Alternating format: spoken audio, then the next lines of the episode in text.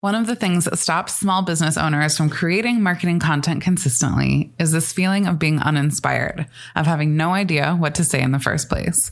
If you can relate to this, you are in good company. So many of us struggle with knowing what our marketing content should actually be about. But I am here to help. I have come up with 100 prompts that you can use to guide your marketing, from your social media posts to your emails to your longer form content. I guarantee that these prompts will get you inspired and that you'll have more ideas than you even know what to do with. You can download this list of 100 marketing prompts for free at makinggoodpodcast.com slash 100 prompts. That's makinggoodpodcast.com slash 100 P-R-O-M-P-T-S.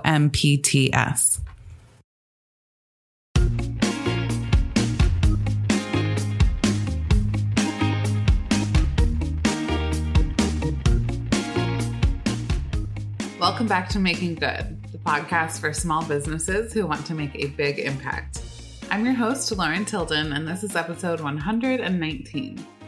Consider today's episode to be your introduction to SEO, an introduction from an expert who will break it down into easy to understand terms so you know exactly where to start. My guest for this episode is SEO and visibility strategist Mariah of Mariah Magazine. Mariah is an intuitive marketing expert that helps online business owners bridge the gap between strategy and energetics so they can accelerate their business growth without stressing out about social media. In our episode, we discussed what SEO is, what SEO can do for your small business, how SEO works, including a super powerful metaphor that will make it very clear, how we assess our current SEO performance, the power of long tail keywords, how to find your keywords, the power of collaborative marketing for visibility, and so much more. Last month in my membership program, Making Good Happen, we had a 90 minute expert session about SEO with Mariah, and it was full of mic drop moments. And if you remember, it's recorded in the member portal, so go check that out. Having seen that presentation, I am so thrilled that she's agreed to come on the podcast for this interview because I know how much wisdom and practical advice you're going to get from her. Just a heads up that there is some adult language in this episode, so you may want to wear some headphones around little ears. Here is our conversation. Mariah, welcome to Making Good. Oh my God, I am so excited to be here. Yay, yay, yay.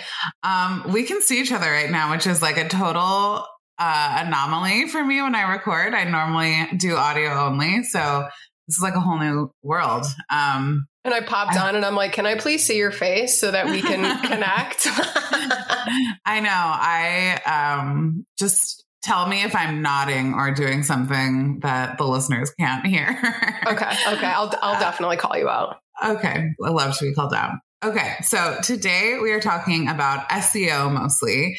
And Mariah has already presented to my membership program, Making Good Happen, about SEO, and it was so fantastic. So I know already that she just is, she really knows her stuff when it comes to SEO and visibility. And I cannot wait for her to share her brilliance with all of you. Um, before we dig into all the questions that I have and want to pick her brain about, I would love, Mariah, for you just to introduce yourself to the listeners, those of you who may not have come across you.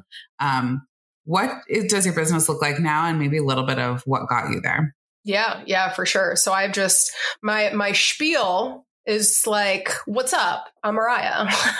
I'm an SEO strategist and a visibility strategist for online business over online business owners over at mariahmagazine.com. So basically, I'm just, I'm a firm believer that showing up on Google and increasing your visibility and growing your business does not have to be as difficult and as overwhelming as everybody makes it. So that's why I'm just a really, I, I mostly focus on teaching practical strategies. So like that's why I really love SEO. I also love collaborative marketing they really go hand in hand. And I mean, like, this is a prime example of collaborative marketing. Mm-hmm. But I've been in the online business game since 2015. So I've been helping clients get found, get noticed, and get booked by their ideal clients without stressing out about social media or paid ads because my whole thing is like your audience is already searching for the solutions that that you help them with. And in a nutshell, by doing collaborations, by doing SEO, that's how we help them come to you. So I actually got started in the online business world um, doing website design and development. And then I remember I would like help my clients launch their websites and they were like, oh my God, I love this website. And I was like, oh my God, it's so great. And then they were like, cool, now what? Like, how do I get traffic to it? And I was like, I don't know. It's not my zone of genius. And then I was like, wait a minute. I think I want it to be my zone of genius. So that's when I car- kind of started like tinkering with SEO and I kind of started like testing things for clients. I started test started testing things on my own website. And basically, what I ended up doing is teaching myself SEO, and I took it all apart and then I put it back together in a way that actually makes sense for people. So that's why I mentioned like teaching practical strategies because like mm-hmm. I just notice in the SEO world with SEO agencies and things like that, it's a lot of smoke and mirrors and it's also layered. So like new people coming to SEO, like they don't need you to dive into the super advanced technical nuances quite yet. But what they do need is a really stable and sustainable SEO foundational setup. So that's kind mm-hmm. of where I come in and I help my clients with is like setting up that foundations because if you don't have that set up, everything else that you're doing is going to slip through the cracks and nothing's going to get you results because like for example, you're not even in the right section of the index. And the index is basically just Google's big filing cabinet. So if you're not in the right section of the filing cabinet, you can do all the SEO shit that you want, and you're not going to see results. So that's why I come in and I'm just like, yo, where are we in the filing cabinet? Where do we want to be? How do we get there? And we kind of just move forward from there. Yeah, so good. And I think you started to get into this already, but one of the things I really loved about your expert presentation in our group was about the your analogy of the filing cabinet. Um, so for anyone who's listening to this and maybe they maybe they listen to the episode every time it comes out and that's why they're listening. Or maybe they're like oh i've seen this word seo or this abbreviation. I have no real idea what that means. It does have this kind of like jargony feeling to it. So one thing i think you're really good at is making it real for people and like understandable for their own business. Could you just do a, like an overview explanation of what is SEO and also like maybe go into that analogy a little bit deeper? Because I or the metaphor I think it's really a good one. Yeah, yeah, absolutely. So basically, SEO stands for search engine optimization. And basically, it means that your website is optimized to show in search results like Google. I say like Google because there's other search engines. YouTube is a search engine, Bing is a search engine. SEO, it's basically optimizing for that specific search engine. But we talk about Google because let's be honest, Google has the biggest market share. So SEO helps you get free and organic traffic from search results on search engines. So this is compared to paid ads that are typically shown at the top of Google search results. And those paid ads that you see are clicked less than 25% of the time on average. So that means that 75% of clicks are actually on organic search results. And I think this is because like we've all been duped by clicking on those ads before that like we've started realizing that a lot of the times the ads aren't the best solution to our problem because they paid to get there. So we end up scrolling over those ads and going down to the organic search results which kind of happen based on what Google thinks is the best solution to your problem. So that kind of brings it into like why SEO is important. It's important because everybody's using Google. Like your audience is already searching for the solutions that you offer. It's 2022.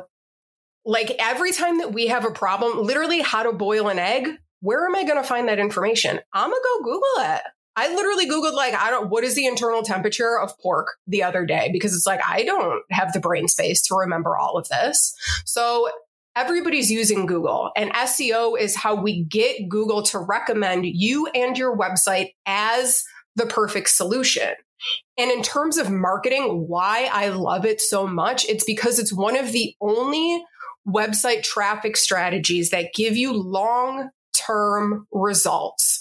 So with both social media and with paid ads, when you stop paying or you stop engaging, you lose traffic. SEO continues to build on itself if you do it correctly. So like just as, as an example, I wrote a blog post, I think it's like six years ago now. It's still on the first page of Google for over 10 keywords because I became the best solution for the searcher's problem. So I'm getting website traffic like on the daily and it's increasing my email newsletter list. I just had to create the content from the get go. So people are probably like, okay, like all of that high level, it sounds great, but I like breaking down how search works, which is where Lauren's reference of an analogy comes in. So basically, Google has little robots that go through and crawl the web. And these robots take note of websites and the content that's on them. So they scan the content to try to get an idea of what the main idea of that specific page or website is so they can put it into Google's index which is basically, like I mentioned before, just a really big filing cabinet because there's over, I think it's like 7 million blog posts published either a day or a week, something like that. So that's a lot of content. And Google has to have some way of organizing this content on the web. So it scans the content, tries to get an idea of like, what you're talking about and it puts you in the filing cabinet so that when people go in and they search Google, it's like Google goes into the filing cabinet and tries to pull out and show you the results that it thinks best matched what you searched for. And this, my friends, is why it's so important to know your audience, know their pain points, know their desires, before diving too deep into SEO and their pain points, their desires, what they're searching for. That is what is known as SEO keywords. So that is my long winded spiel about the super basics. Mm-hmm. Yeah. Super good. And a couple of things you said that I just want to like underline, I guess, for the listeners is one thing that I think is super powerful about SEO as I kind of learn more about it is um, one of the things that sets it apart from other kind of parts of marketing is the fact that people are you're getting in front of people who are actually already looking for what you offer. So rather than like constantly, you know, sending an email out to your list, which everyone knows I love email. Email is like my thing. Um, rather than pushing your agenda always by email or social media or whatever it is, with SEO, you're actually getting in front of people who are there because they are looking for the exact thing that you are going to be found for. So you're already reaching people in a kind of state of mind that's so much more open and receptive than um, you know where we're normally starting from when it comes to marketing um, so that's one thing that i think is super powerful and the other thing you said the other thing i really like about the filing cabinet analogy is it just kind of underscores that no matter what your content is being organized and it's up to you whether it's organized in a way that you want it to be organized and it's useful to you or not um, so it's kind of I, I just like to make that point and like to hear you make that point because um, it's not really something you can opt out of. It's something you can do well or not well. Right? Yeah. I mean, shit gets lost in the filing cabinet in real life all the time. And I mean, things get pushed to the back end of the filing cabinet all the time. And just so people have an example of like, what do you mean? Where am I in the filing cabinet? I like to give the example of before I started focusing on SEO, I was on page five for the phrase, what does the name Mariah mean? And that's because Mariah was all over my website. So Google was like, I don't know where to put this girl. Like, we'll just toss her over here. But it's like, very obviously, I'm not getting clients nor customers from anybody searching the phrase, what does the name Mariah mean? So it's like I'm in the filing cabinet, but I'm I'm at the back in the bottom. I might as well be lost at that point. Mm-hmm. So I think this brings us to the point of how do we know what we're coming up for? Like, how did you figure out that you're coming up for what does the name Mariah mean? Yeah. Um, yeah. How do we kind so, of do that assessment? So, I mean, a, a, a couple ways here. So, the free way would be to set up Google Analytics on your website, set up Google Search Console. So, I feel like a lot of online business owners and like creatives have heard of Google Analytics before, but not a lot of people have heard of Google Search Console. So Google Analytics is essentially the data about your website traffic. It's where people are coming from, what pages they're going on, all of that fun stuff. Google Search Console is how Google sees your website. So this is how you would submit what's called a sitemap. Okay. It sounds complex and technical. And if your website is on any content management system like WordPress, Squarespace, Shopify, Showit, they create a sitemap for you. I can't tell you about Wix or Weebly. I steer clear of those platforms because they're they're not great with SEO, literally at all. But those platforms that I previously mentioned, those create the sitemap for you usually. And so it's basically like an outline or a roadmap for Google of like what content is on your website. So when you set up Google Search Console, you submit the sitemap. And basically what that does is it's like tapping Google on the shoulder and being like, yo, go crawl this website. Here's the outline of the content to put me in the filing cabinet. If you don't submit your sitemap, you will likely still get put in the filing cabinet, but it will probably take like six months to a year or whatever whatever the case is google doesn't tell us any specifics it's all it's all a mystery honestly but once you submit that sitemap then google will start to show you in google search console what it's called queries but it's essentially what keywords you're showing up for. So if you log into Google Search Console, you can click performance and you'll be able to see what queries you're showing up for. That is one way.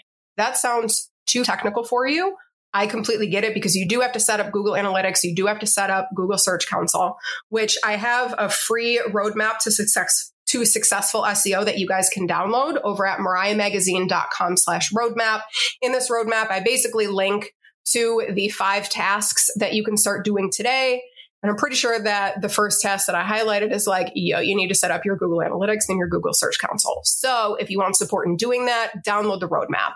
Your other option is likely going to be to work with an SEO strategist because we can explain the what and the whys behind things. So, like, I have a service, the SEO strategy intensive, and this is what I work with my clients on because a lot of them are like, yo, I don't think that I want done for you SEO, but I also don't want to DIY it. I kind of just want to like pick your brain and see like where I am and get a list of keywords and like get a game plan that I can implement. So that's why I created that service. So essentially what we do is like we run some reports and we're able to see what keywords they're showing up for. And the cool thing when you pay for an SEO tool like Semrush, which is what I use, you can stalk your competitors. And so we can also see what keywords they are showing up for. And then we can create an SEO game plan that actually makes sense because a lot of people get lost when it comes to SEO keywords. They assume that, like, oh, I'm a copywriter. I want to show up for the keyword copywriter. And like, no, this isn't 2010. Like, we can't show up for super basic keywords anymore. They're too competitive. Also, the user intent we don't know what that user what their specific solution is. So how are we going to make sure that we're the right solution to the problem when what they're searching isn't specific enough to know that? So that's why in the SEO world, you'll hear like long tail keywords. The conversions are in long tail keywords.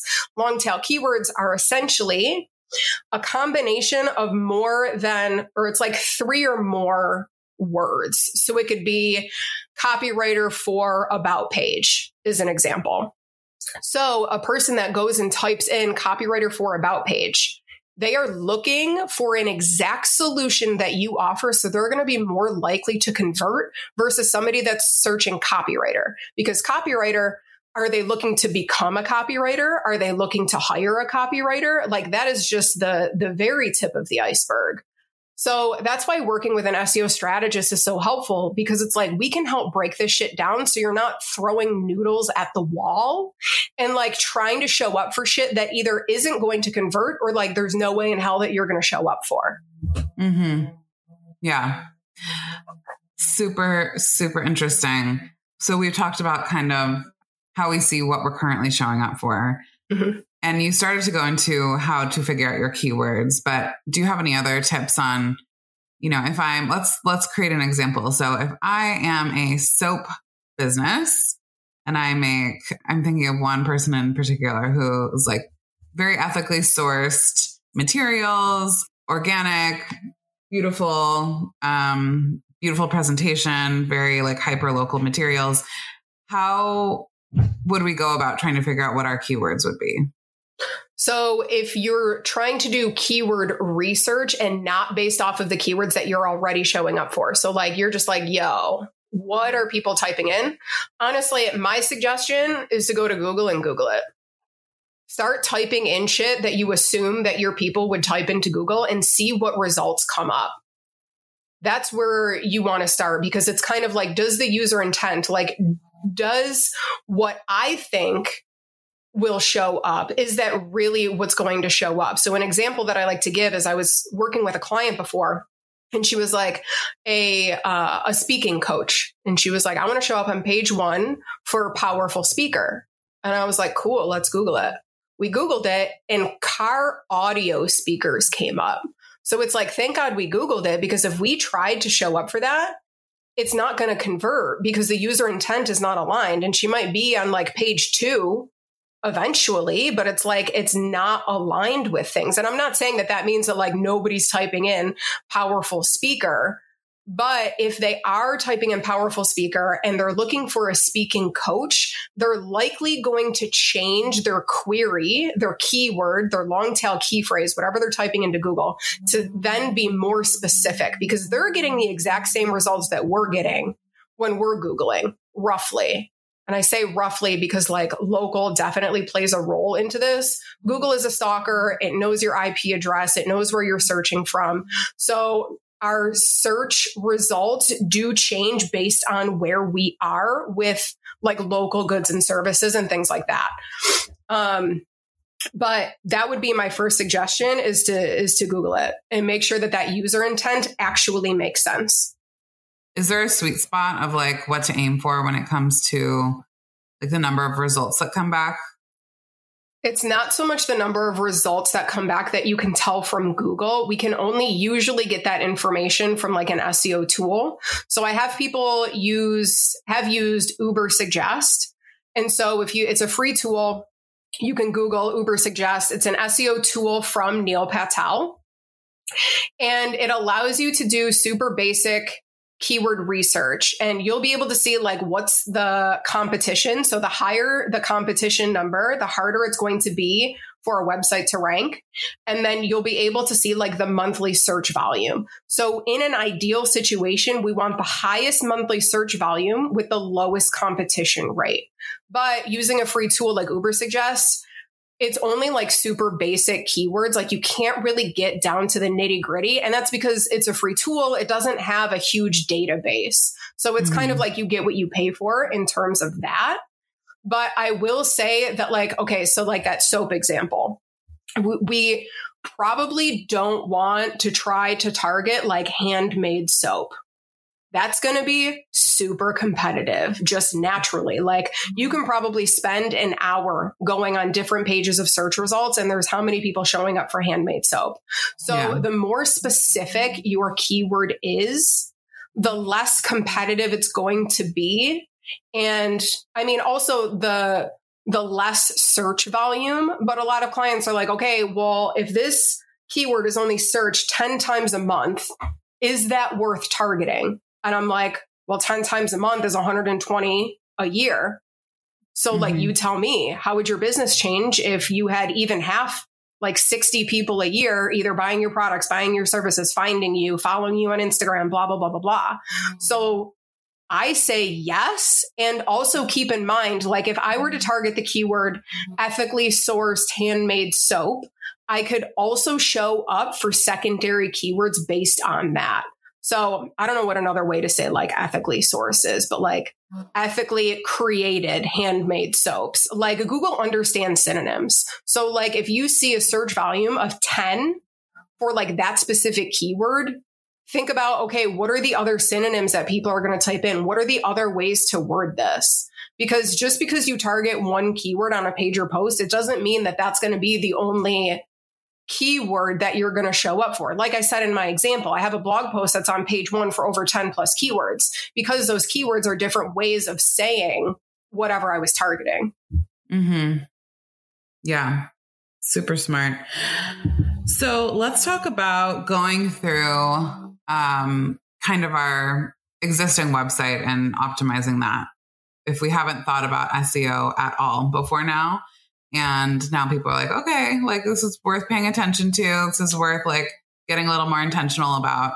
Um, what kind of process would you suggest that people go through to make it better? Like practically speaking, what are people actually doing? Yeah, yeah, for sure.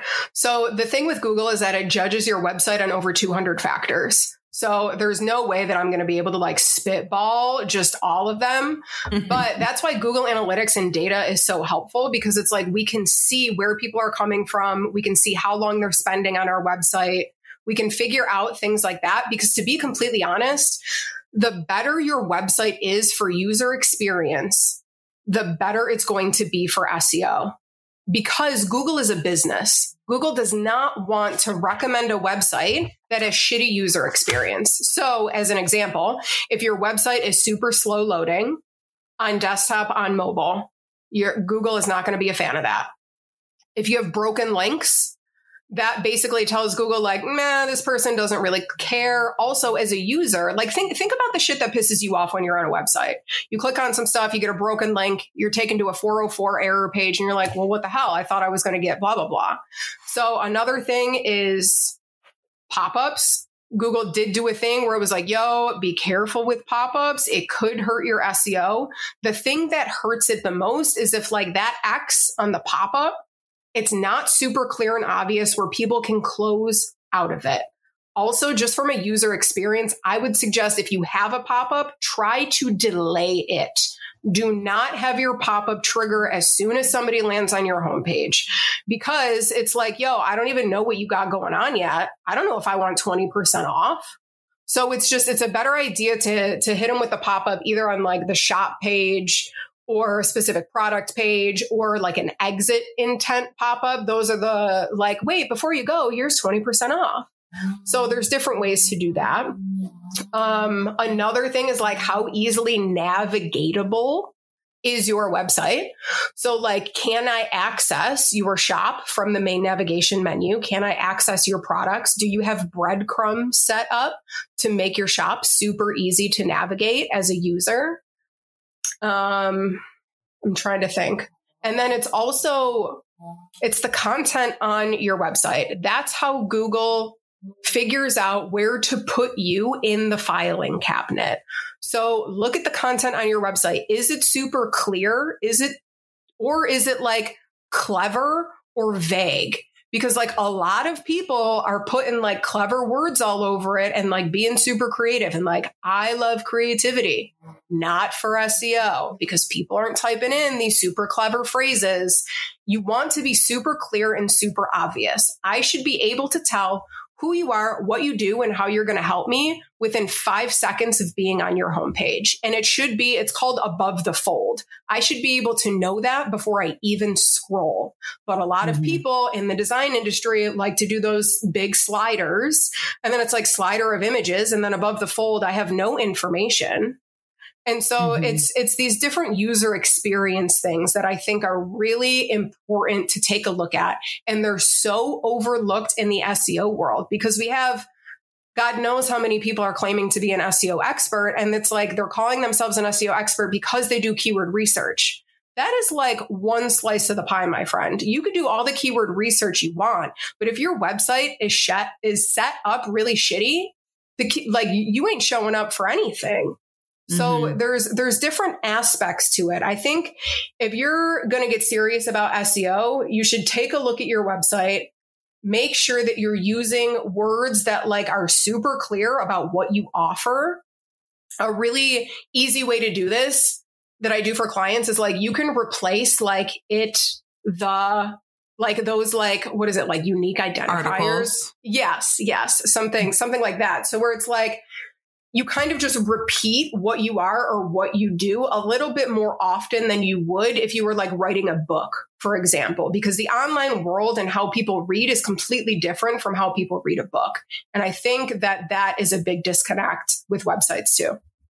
Hmm. So much good stuff. How important is it to be creating new content often? You mentioned you have this article that you wrote or a blog post you wrote however many years ago that's still performing really well. Um, I think with a lot of types of marketing, there's this idea that we have to keep doing it every day or every week for it to pay off for us. Is there like an SEO benefit for like doing a blog post every week or, um, you know, keeping things really up, I guess, constant, continuous? Yeah, yeah, yeah, for sure. So this is this is one of my favorite myths. I love this myth people will tell you like in order to get really good at SEO, you need to create more content. You need to be telling Google that like your website is fresh and you have new content every week. My advice, please don't do that. A, you're going to burn yourself out. You're going to run out of shit to talk about. And Google doesn't need more content, it needs better content. So, I suggest with my clients, yo, create a blog post either once a month or once a quarter. Like you don't have to go through and keep creating content. And honestly, for the past like two years, I was kind of just in a sustain mode for business instead of like a really big growth phase. So for the past, well, two years, a year and a half, I'm kind of transitioning into a growth phase now. But during that sustain phase, basically what I did, all the old blog posts that I created, I just went back and updated them. So like I re-googled the keywords that I was targeting, seeing what's showing up, comparing that to my blog post, how can I make mine better? And then I changed the publish date. Now I will say don't change the publish date if like your URL is all funky chicken and it's got like the post date in there because that's going to break a URL. It's going to create broken links. But I would also suggest moving away from that link structure to begin with. But I'm I don't want to overwhelm you guys. so, so my suggestion is like you don't have to create more content. You have to create better strategic content. Mm. And don't forget that like for shop owners, for e-commerce, your products are pages, your collections are pages. People don't realize that they can optimize their collections. Collections are usually more likely to show up in Google than an actual product for like more unspecific keywords. So everybody's game plan is going to be different, especially on their niche, on their industry, also their goals. Like, are they only selling products or are they creating a course to help people create their own products? You know what I mean? So it's like, it really does depend on the actual business. Hmm. Yeah, I really like the point. I wrote it down. Google doesn't need more content; it needs better content yeah, I, th- I, think, like you say, if you could get one really amazing piece of content ranked really highly for something, that's going to do so much more for you than being on page 10 for 100 blog posts. So, bingo. Um, yeah, that's a really great takeaway. Anything else you want to say about SEO? I know we've just scratched the surface. It's a really big topic, but um, are there any other like immediate do this now takeaways you would want to give people on the topic of SEO? Yeah, I think it's more of a reframe. I think, yeah, a reframe is important here because, like, I could talk about SEO for literally forever because Google judges your website in over 200 factors. Okay. That fact alone scares the bejesus out of people, and I get it. So, what I do want to say is that you do not need to do everything perfectly in order to get results from Google or to show up on page one. You know what you have to do? Be better than your competitors. That's literally what you have to do. So, that's why in the expert session in your group, I remember somebody was like, yo, what about alt text? And I was like, I'm about to go off on this alt text because a lot of people are like, oh man, I'm not going to show up on page one if I haven't customized my alt text for every single image on my website. And it's like, whoa, whoa, whoa.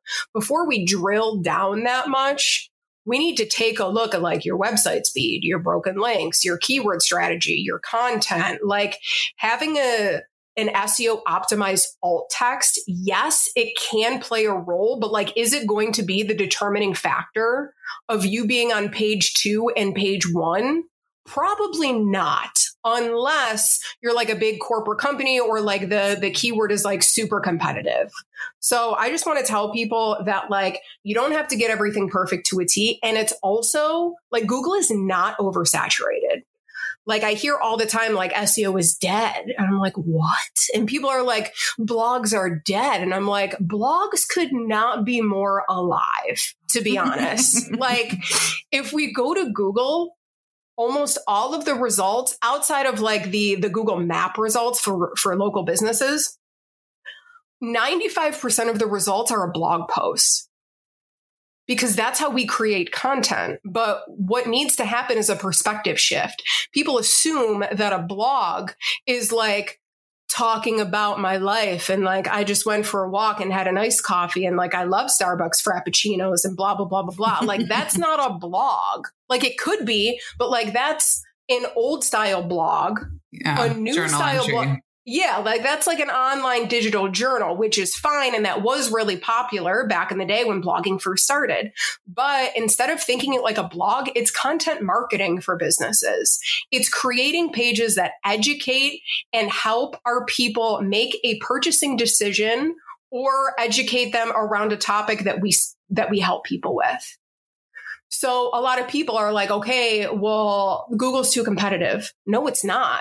The big agencies and the big corporations are like have a lot of market share and a lot of pull over like the less specific keywords. So like I mentioned before, like copywriter, they don't even really pay attention to the longer tail keywords. And every single time, every single time that I do SEO keyword research with a client, we are literally amazed at how many gaps in the market there are. Like people will be like, yo, I follow this girl on Instagram. She's got like 30K followers. Like her website's got to be killing it with SEO. I do a competitor analysis. I was like, nah, she ain't showing up for shit. Like there are so many gaps in the market on Google for small businesses, for creatives. You just have to you just have to find them, but they are there and Google works. It works as a visibility strategy. It works to get your business, to get your solution in front of the people that are already looking for the solutions. Mm-hmm. So that's why that's why I'm just so passionate about it because I'm like, yo, small business owners, creatives, like there is room for us on Google and like a lot of room. Like there's mm-hmm. always gaps in the market and there always will be because these big agencies and bigger businesses aren't going after the smaller ones. They overlook things or there's a different way to word something or like whatever the case is. So yeah. I'll get off my soapbox, but that's it's essentially soapbox. that's that's that's essentially my perspective on it. No, I love that. Yeah. And I would love to just before we dig into the questions that I ask everyone, I think it's really interesting the way that your expertise is in visibility. Obviously, SEO is a huge part of that. Um, but you also mentioned a couple of times the idea of collaborative marketing. Mm-hmm. And I would love to just, that's an interesting term. Um, I am really excited to like hear what you mean by that and maybe what some examples of that might be for I don't know, maybe you could give an example or two for each of the main type of listeners of this podcast. One is service based businesses like yours, and then one would be like the e com product based businesses. Yeah. So, I mean, collaborative marketing is essentially teaming up with another person or more than one. Per- it's, it's a collaboration. And how I started focusing in this was basically because I'm like, why do we always think that we have to grow our business by ourselves, that we have to put our head down and hustle out by ourselves? We don't. And then I like looked at how I've grown my business, which yes, SEO obviously was a huge factor in that. But another piece of it was doing shit like this, being a guest on people's podcasts, being a guest expert in people's groups, doing trainings, doing like newsletter swaps, like for email lists, affiliate marketing, doing JV webinars, co hosting a workshop. And then there's like long term collaboration things where it's more of like referral circles. Mm-hmm. It's, um, like I co-host a podcast with my friend Shay and like that's a long-term collaboration. And so there's so many different ways to do this to be able to team up with our community, with our peers, with the people in complementing industries. So like people that even sell products. Like I was um I was doing business coaching with a client and they were local and they were a clothing brand and they were like we really want to start collaborating but we don't know how to do it. We don't know where to start. We ended up pitching other clothing like apparel businesses like they did like tie-dye sweatshirts so they reached out to somebody that like sold vintage clothes ended up doing a collaboration giveaway to like help build their Instagram following, get their name out in front of that person's audience. And that's why collaborations are so great because it's like your listeners right now are going to be more likely to trust me and to like me because this is essentially a word of mouth referral. You wouldn't have me on the podcast unless you thought that I brought value. So mm-hmm. your perspective and the fact that like you're basically recommending me already makes the next step easier versus somebody randomly finding me on Instagram. It's like we got to start from square one of like no like and trust. Right. But collaborations allow us to get ourselves in front of somebody else's audience in a way that like supports us the the person the the host or like the other person that you're collaborating with and the audience because right. the audience gets a solution that they didn't realize that they needed and they get a recommended referral of where to go from there. So yeah. it's super powerful. I don't see anybody talking about it in the online space. Like everybody's like yo you gotta do all these instagram reels you gotta do all this. Like you have to do everything. And it's like what if you could build a business by being a guest expert? What if you could build a business by like being on people's podcasts? And mm-hmm. like that's why I combine collaborative marketing with SEO in my own business because I also think that like human as humans we are created to connect if we think back to like the tribal days, we literally needed connection, otherwise we would die. We are hardwired to connect. So why in the online business world do we then just assume that like we have to do it all alone when really is like when there really is so many benefits to teaming up with people, to sharing our expertise, to sharing our genius. Like it's just so underutilized. Yeah. Yeah, it's really interesting. I feel like you do hear people talk about like affiliate marketing or JV marketing, but the concept overall of like, yeah, collaborative marketing of, of partnering up with people whose audiences you mutually probably want to get in front of. I don't hear a lot of people talking about that. And it is, it just feels like a, like a totally ethical shortcut somehow. Yeah, yeah, exactly. And it's kind of like when people Okay, so like partnership marketing and like relationship building, it's always been talked about in the on, like it's been talked about in business literally forever, networking, all of that shit. But I honestly think that we're going into a new phase of the world and therefore business to where it's like we're done being sold to, we're done feeling manipulated. We want community, we want connection. And so it's like that old way of like networking to like get what you want, to like get a sale, and people are just a number. That's not going to work anymore. We're getting too conscious. We're becoming too yeah. aware. So yeah. We if we're if we're gonna step forward into collaborative marketing, the question is how can we show up and serve? Because that's just the energetic law of reciprocity. Like when you show up and give, people will naturally want to give back to you because they've already received. So that's a big part that people don't talk about is like, well, I want to be a guest on a podcast because it's going to get me like a million clients. And like, yeah, it can. Like being on one podcast episode has made me five grand. Like the, it absolutely pays off. But like you're doing yourself a disservice and you're closing yourself off to opportunities if you're only looking at the end goal that serves your bottom line. You gotta think bigger than that because we can feel it out. Like energy doesn't lie. It really doesn't.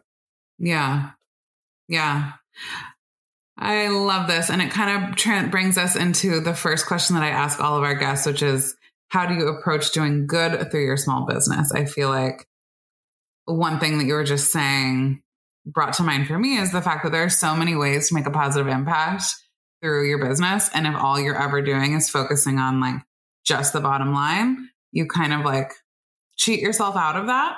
There are mm-hmm. so many opportunities like in every decision you make in your business. So um, I feel like that collaboration and community approach to business is an example of a way of doing good through small business. But what would your answer to that question be? How do you approach doing good through your small business? Yeah, I think definitely coming from a place of being of service, coming from a place of like wanting to connect to build that community. But honestly, like I love creating content. And to like to be completely transparent, this I wasn't aware of how much I loved creating content until 2 weeks ago. And now I'm like changing my business model to focus more on YouTube so that I can create educational content so that I can help people figure out their tech problems. So I can help people figure out like little SEO nuances or like help their online business get off the ground and like really giving back and educating people because like we're tired of the old way that society was running. And so I think this is just the beginning of people bringing their businesses online, but it's like, it's so overwhelming and the advice sometimes isn't practical. So like doing good to me is like breaking shit down in a way that people can understand, making it practical and like being able to create free content for people that can help move them to that next step. And then my more advanced people of just like you've been in business for a bit and like you've made some money and now you're ready to like add momentum, add fuel to the fire. Like those are my clients that I love working with in like a one-on-one capacity. Mm-hmm. But yeah, just educating and creating content and just making it more available to people is like what I'm realizing that like I really give a shit about. And that feels yeah. fun.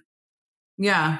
No, that's really good. Making making great content accessible to people who don't have necessarily the funds for like, you know, an agency or a one-on-one. I, I that's a great answer. What is one small business that you admire? Hmm. A small business that I admire. Honestly, like the the first thing that comes to mind is my co-host Shay like her business and what she does and how she moves forward and helps people with sales and like coaching around selling in a way that's in integrity in a way that like is natural and is based on connection and doesn't include any like manipulative like sleazy ass tactics and the way mm-hmm. that she talks about it and like how aligned she is and how many boundaries she has to protect her values and her integrity. Mm-hmm. I think mm-hmm. it's amazing. And like the way that she supports her community and the way that she nurtures her relationships. It is mm-hmm. definitely like her zone of genius there. And I just love like how seen and how human she is mm. in her business while also bringing in the strategy, but doing it from really like a heart centered, human centered way. Love. What is her? Tell us more about where can people find her if they're if they're already sold on Shay. yeah, yeah. So her Instagram is sales with Shay, and her website I think is sales with saleswithshay.com. And it's so funny because like we are complete opposites. Like I have so much stockable content online. I have so much education. I have YouTube videos and blah blah blah blah blah she doesn't because her business is primarily built on these relationships and like getting herself into like the best opportunities. So like just know mm-hmm. if you go to her Instagram and you're just like, yo, she ain't she ain't really posting nothing. Know that like doesn't have her, to. Mm-hmm. yeah, like her genius is still there and it's still magnetizing people in. So like yeah. if you're interested in like learning how to sell in an authentic and like in a way that's in integrity, just DM her and tell her I sent you because she's she's just a G, dude. I just love yeah. her. Amazing. Very good answer. Um, what is one book you would recommend? Hmm. To be completely honest, I feel like I haven't finished a book in a while. I'm like a like I, I quick start books and I think I'm going to finish them, but I feel like one that I could probably read over and over again and I've already read twice. I'm pretty sure I'm coming up on the third is Untethered Soul. Mm-hmm. It's just a really good perspective shift and like yeah, yeah. I just I love love I love the self reflection and the personal development and the spirituality and like the bigger higher picture of it all. Mm-hmm. I really I really jive with that. Yeah. That's a great one. Um okay. This has been so much fun. I every time I talk to you about SEO, I'm like, oh, so fired up about it. Your passion for it is very contagious. Let's talk a little bit about where people can find and connect with you. I would love for you to tell them again where to find that free roadmap. Um, talk about your YouTube, talk about your DIY course, all the things. Oh, yeah. A, that feedback about that you can feel my passion and it fires you up. Uh, that I, I receive that. I appreciate that. Um, mm-hmm. okay. So if you're picking up what I'm putting down here, basically the easiest way to connect with me, honestly, is Instagram, instagram.com slash Mariah Magazine CO. But if you're like, hmm, I want to see these YouTube videos that she was talking about, you can head over there by going to mariahmagazine.video. I think I have, at the time of this recording, 72 videos up there. And I'm actually like adding more fuel to the fire. I took two years off from creating YouTube videos, and now it's going to be my main source of content creation. So, yeah, if you're looking for like some DIY support on website tech, on like Google Analytics, Google Search Console, or just like random Squarespace, WordPress, Shopify tutorials, definitely head over there and subscribe and just know that like a lot of juicy shit is on its way out over there to YouTube. Um, and then my website is mariahmagazine.com. I have a bunch of blog posts that you can stalk over there. mariahmagazine.com slash roadmap. That is where you can get access to the roadmap to successful SEO. So I basically dive into the details of like what SEO is, why it's important, how search engines work, all of like the information that I kind of ga- gave in this podcast episode, but that more in like written form. And then mm-hmm. I dive into the six step process about how to create successful SEO. And then what happens if you skip a step of the system. And then I dive into five tasks that you can start doing today to help you improve your SEO and get your website on Google's good side. And then, of course, I do have a full fledged course on DIY SEO. I dive into and like break down everything in the most simple way that I can without being too simplistic. So, like, some people might have, I don't know, read some blog posts on SEO and they're like, well, I know everything. And it's like, no, hold, hold, hold on a second there. so in the, in the DIY SEO course, I really not only explain like the what and the how, I also explain the why. Because I think mm-hmm. if you're actually going to get results, you need to understand why you're doing the things that you're doing. And that right there is the biggest game changer in terms of making changes on your website and like actually getting results is like understanding why you're doing something. Mm-hmm. So yeah, if you're interested in that, the price is 397. There's a payment plan option, all of that fun stuff. But yeah, that's basically all all of my goods here on the internet. Yay. So many goods. Um, okay. We will have all of that linked in the show notes. I have like taken notes of a couple quotes that you said that were just so good. Um, so I'm really excited to just kind of reflect on this conversation and keep digging into SEO myself. Um, Mariah, thank you so much for all of this. And I hope that, yeah, if you listened, if you're inspired, definitely connect with us both on Instagram and let us know. Um, yeah, Mariah, this has been fantastic. Thank you so much for coming on to Making Good. Yeah, thank you so much for having me. I'm so glad that I could come on and like spew spew my stuff and I hope that the listeners found it helpful. I'm sure they did. Thank you so much. Holy moly. I find Mariah's enthusiasm for SEO and visibility and collaboration so contagious, and I'm betting that you did too.